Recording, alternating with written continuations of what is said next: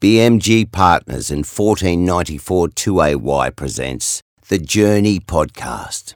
The stories you're about to hear are true. They shine a light on the events and incidents, known and unknown, that have shaped the lives of the Albury Wodonga region's most intriguing personalities, local legends, and unsung heroes.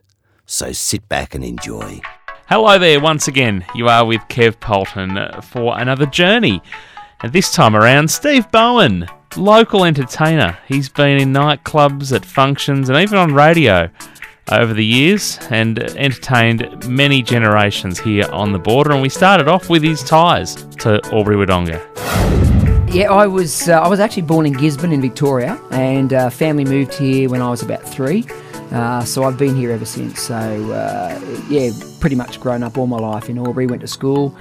Uh, I went to school at uh, Hume Public School, and then from Hume Public School to Murray High School, and then uh, uh, left Murray High School and went on from there. I've got there's a pretty interesting story actually. I'm actually a fitter and turner by trade. Not many people know that, and I don't tell too many people in case they get me to do like real work. Um, so yeah, I did that, and uh, I was very young. I was still 19 years of age, and uh, thought, gee, well, will I do another apprenticeship, or will I? So yeah, I did what every 19 year old does, and yeah, I became a life insurance agent.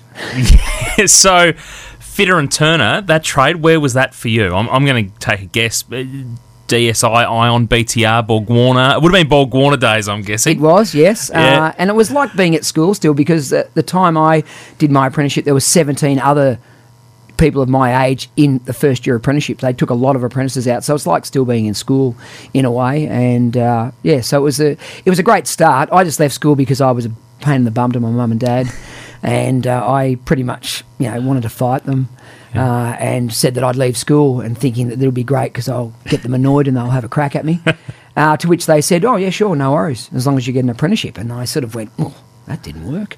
So I just applied for the first job I uh, took the first job I applied for, and I didn't even know what a fitter and turner was. Yeah, and then you went on to sell insurance. I did. Was successful at that? How was Uh, it? Very, uh, Yeah? actually. Uh, so I uh, went to National Mutual as a life insurance agent, and I became one of the top 50 agents in Victoria for uh, selling disability insurance at a, at a young age of 21. And uh, look, it was good. And what happened was though the, the income it was a it was a total commission. So one week you made lots of money, and three more weeks you made nothing. So I was looking for something a little bit more stable. Uh, and at the time, I did a bit of extra study in that, and realised I probably should have stayed at school. Uh, and I uh, applied for the job at Westpac as their financial consultant, and um, I didn't get the job. Um, I, I rang up to say, "Hey, I should have the uh, should have the appointment by now." And the lady from Wagga said, "Oh no, no, uh, he's interviewing today." And I said, "Oh, okay." And then not two minutes after that, the postman came through, gave me a letter, wrote it, read it, and said, "You've been unsuccessful in your job. Thanks very much." Blah blah blah. And I went, "What?" Become one of the top 50 agents in Victoria within three years at National Mutual. I thought I deserved an interview. So I walked over the road where Westpac was, sat down, uh, and I said, oh, I just want to see uh, the boss about uh, the job for the uh, financial consultant. They said, oh, oh, what's your name? I said, oh, Steve Bowen. She said, you're not on the list. I said, that's okay. I'll wait. She said, but, but he's interviewing uh, five people. It, could be quite a while. No problem. So I waited, and uh, when I came out, when he came out with the first interview, she said, "That guy over there, he's waiting to speak to you about this job, but he's not on the list." and he said, he came over and he goes, uh, "Yeah, you're right." I said, "Yeah, I just want seven minutes of your time." Oh, oh I'm interviewing. Oh, I could take a while. No problem. I'll wait. So two and a half hours later, I waited. Um, he came in, and each time he came out to get the new interviewee, he kept looking over and saying, "Oh, he's still there. He's still there." So I um, yeah, so I waited and then I went in and uh, shared with my experience. And he went, Oh, hang on a second. And he got it all faxed through and he said, Well, well, oh, this is the problem. I said, Oh, what's that? He said, Oh, you've filled out the uh, personality profile. right. and he said, Well, yeah, the personality profile goes like this, but we want it to go like that.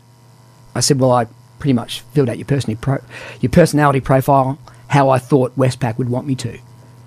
Oh no, we're looking to take over the world with insurance and take on the insurance companies with all our things. I said, no, okay, well, I didn't really fill it out properly. He said, well, would you like to do it again? of course I would. Filled it out the other way. And uh, that was Friday. On the Monday, I had the job. Wow. Where did the entertainment start? Uh, it started whilst I was at Borg Warner as a fitter and turner. Uh, Yeah. Just weekends, just doing a few little uh, gigs here and there, and uh, you know it was good fun. I loved dancing, and I got into it because I loved music. And uh, you know, I was at a nightclub one time and said, "Hey, uh, I'd love to DJ." Went up to the DJ. Oh, gee, could you reckon you could teach me how to DJ? He said, "Yeah, sure, mate. Come back next week, just you know before the club opens." Oh, okay, cool. I went, "Gee, that was easy."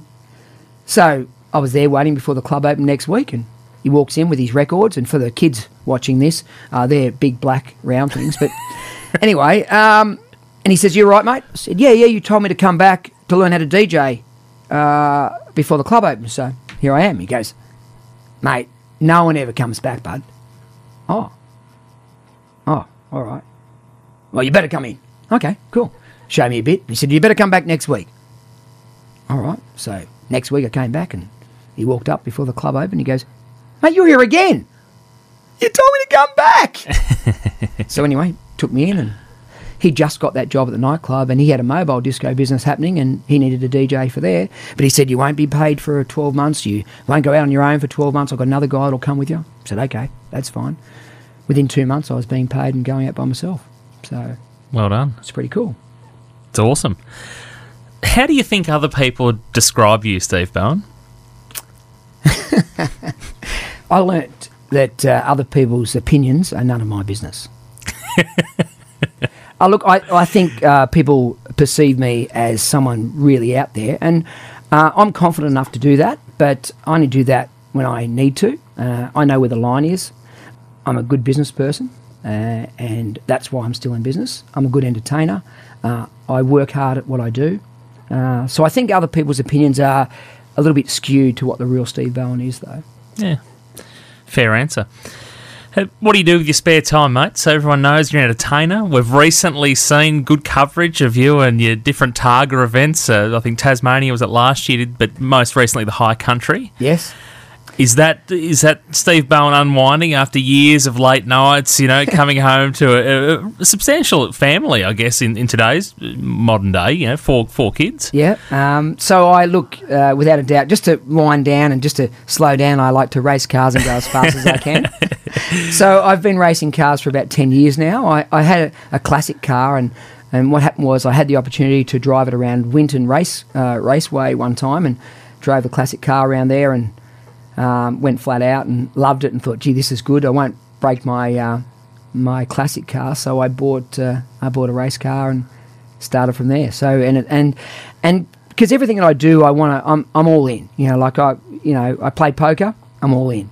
Uh, if I, I want to race cars, I'm all in. And so uh, you I've moved up to the top category in um, in Targa. Uh, when I say moved up, you know, purchased uh, a newer vehicle, and uh, and we stuck it to them over the weekend. So it was it was really good. And you know, I love it, and I've still got lots to learn, but it's a it's a great pastime for me. Uh, what about volunteer roles, Steve? Uh, I'm sure over the years, plenty of people have come to you. In fact, I know they've come to you and said, oh, "I've got this fundraiser, I've got this cause." Or what? What have you found to be the ones closest to your heart over the years, where it's been not so much a chore, I guess, to give the time. You'd help everyone. I know you would if you could, but uh, what do you like to be involved in? Look, I I love supporting others because there are plenty of other people far less, uh, you know, fortunate than myself. And I've got two arms, two legs, and so I found um, a really cool thing and a really great word called gratitude.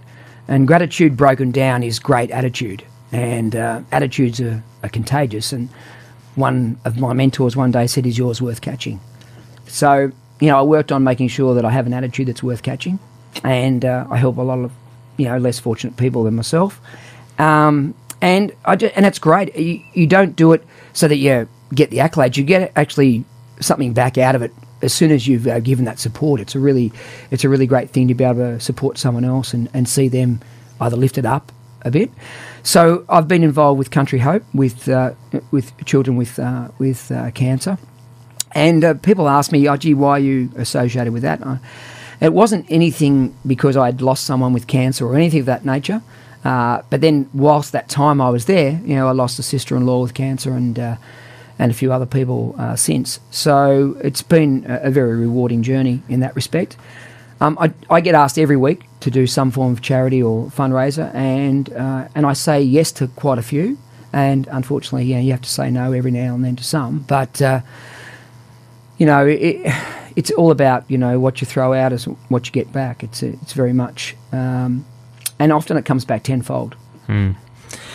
What's a fun fact that you can tell me now? Perhaps uh, something you don't think many people in the world know, or maybe something about yourself that, that no one knows.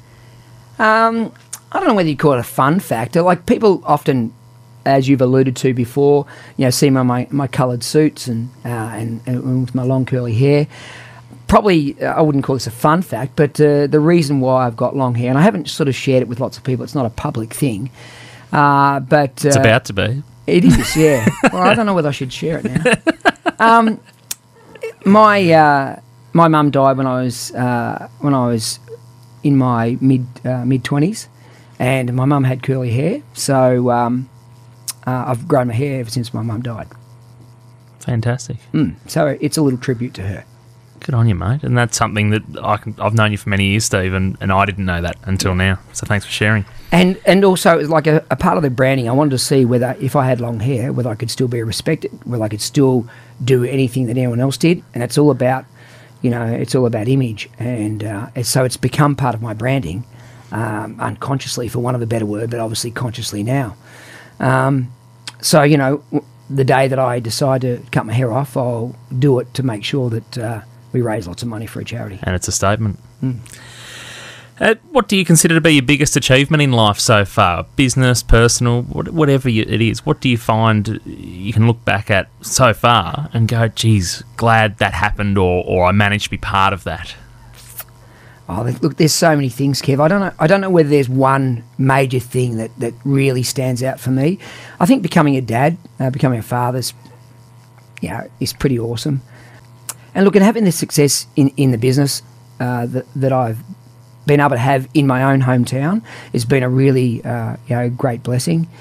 Uh, and, and, helping other, you know, helping other charities, winning Citizen of the Year, because it's not something that you, you do things for so that you can win.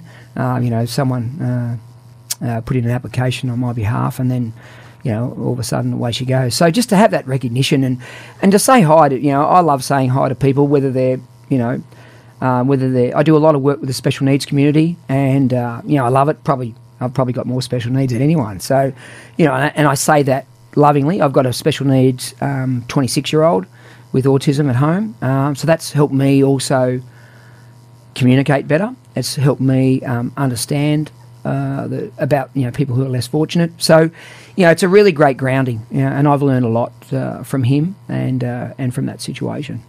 Try to see how serious we go with this next one. What's what's the toughest decision you think you've had to make in life?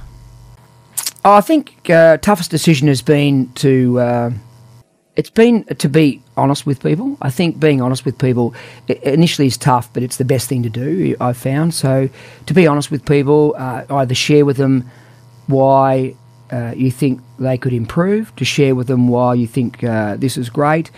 Um, I don't know whether I'd call that tough. It's it, but it's definitely uh, worked for me, and it's definitely uh, something that you don't have to look behind your shoulders all the time about. So it's yeah, it's pretty cool. Mm, good one.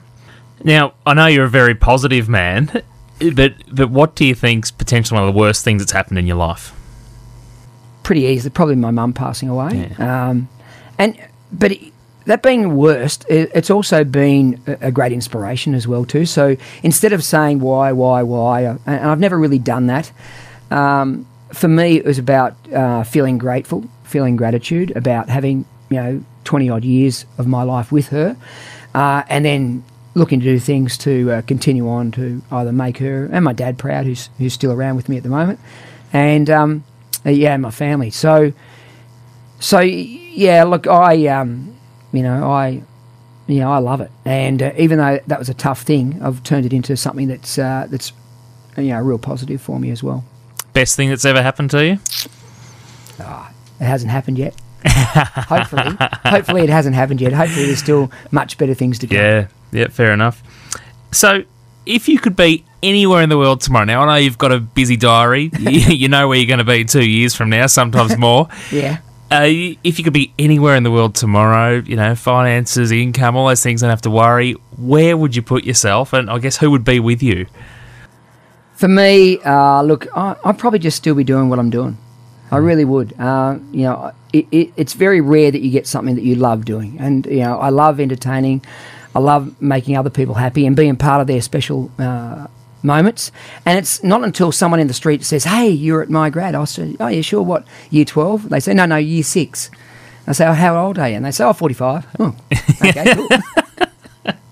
I was about to say, how many generations of weddings are we up to, Steve? Oh, Uh, I'm, I'm into uh, doing lots of my friends' uh, children's weddings, which is once again a great honour. I mean, I feel I'll probably continue to do this for another ten years or so, provided people are happy to have me at their events. But I, you know, I really love. I've got more into the the planning um, and and the atmosphere. Uh, and helping coach people with their day, especially from a wedding point of view, as opposed to just playing music and, and you know just emceeing. It's a very much a, a holistic approach. So you're sort of touching there on on what I think you you're now recognised nationally um, for is that unique entertainment style. It's more than just playing music and introducing a couple or, or whatever it might be. When did that light bulb moment happen? At what point? You obviously started. You said sort of nightclubs and a couple of mobile discos. Yep. At what point did you realise that one, you could offer more than that? Two, your team could Yep. offer more than that. When was that light bulb moment? Look, for me, it was in the early 90s. Um, you know, I was DJing and, and, it was going great. And, uh, you know, I loved dancing as well as, as a part of that performance. And I think I probably always wanted to be maybe an actor or something of that nature as well, too. Um, and so this was a great way to to express that, uh, you know, that talent. And um, so for me, I went one day and I watched The Four Kinsmen. And The Four Kinsmen, for those who don't know, are a group who do not just singing, uh, they do mime, they do, um, they've got puppets or ventriloquy, ventriloquists. Um, they, they, they do comedy. And I was in the audience and there was, a, there was people from the ages of 8 to 80. And I was watching the audience and just seeing how enthralled everyone was. And I thought, wow, that would be great to be able to to be able to cross those levels, you know, because like last night I did a school disco. Tonight, uh, for year six, tonight I'm doing year twelve grad, and you know, and then you know next week I'll be doing a wedding, and the week after a corporate uh, corporate event at the Gold Coast. So I love that diversity. Uh, it keeps me fresh, uh, and it keeps me uh, always um, you know striving for for new goals and new areas to uh, uh, to to you know express yourself. So I know that you believe understanding your audience is key, preparation's king. Why are both of those things, particularly in your field, but if you take it across to somewhere else, why is that important? Well, as you said before, um, I've been fortunate enough to be uh, the chairman um, or the chairperson of the uh, of the National DJ uh, Association of Australasia, uh, and so therefore internationally we've connected with some other uh, other organisations in Canada and UK and and also some other US. So it, probably becoming a little bit uh, wider and far known as well too. So I'll be going over there hopefully in the next few years to do some guest speaking in that respect. What was the question again? Why is it important to Oh, yes. to understand Yes. your audience and Look- be prepared? I think as you get more experience, the the idea of just doing a job and then leaving and going again for me, especially for a personal uh, event, uh, just didn't give me the, the fulfillment I was looking for, and also to see the difference of the impact you can make on someone else's day.